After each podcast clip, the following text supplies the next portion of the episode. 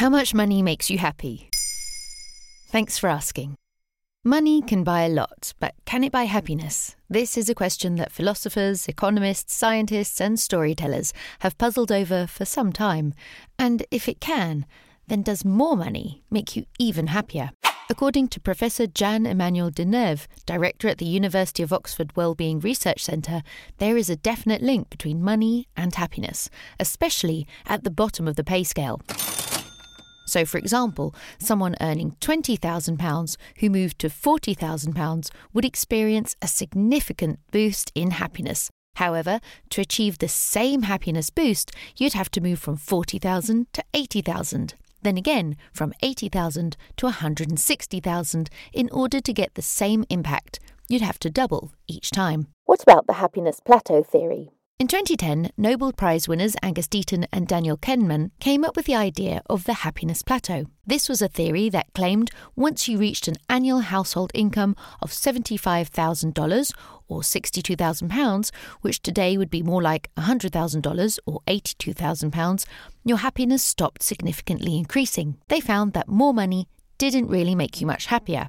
And De Neve agrees with this, putting the amount where a happiness plateaus at around £120,000, a sum that is sadly out of reach for many. This does not agree entirely with a study carried out in 2021 when happiness researcher Matthew Killingsworth showed that happiness did increase with income and there wasn't any evidence of a plateau, unless you are very unhappy to begin with. There are, after all, some problems that money cannot solve.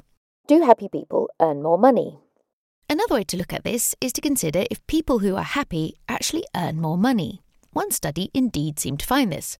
Happiness is a good predictor of income, even after factors such as gender, IQ, physical health, and height are taken into account. If you're happy, you have fewer worries and distractions and stress that probably divert you away from the things that are important for work and getting promotion. Said researcher Andrew Oswald, a professor of economics at the University of Warwick. Isn't there more to happiness than income? Thankfully, yes. While we cannot be happy if we're unable to have our basic needs for food, shelter, warmth, etc. met, there are, after this, a number of factors that contribute to our well-being, including cultivating good relationships and finding meaning from our work and other activities. Professor De Neve is one of the authors of the United Nations World Happiness Report, which constantly puts Nordic countries at the top of the rankings. He thinks that this is due to strong social networks, welfare states that bring a sort of psychological security, and trust in the government's tax plans, amongst the reasons for this. There you have it. Now you know how much money makes you happy. In under three minutes, we answer your questions and help you understand the true meaning behind the trends, concepts, and acronyms that are making headlines. Listen along, and you really will know for sure.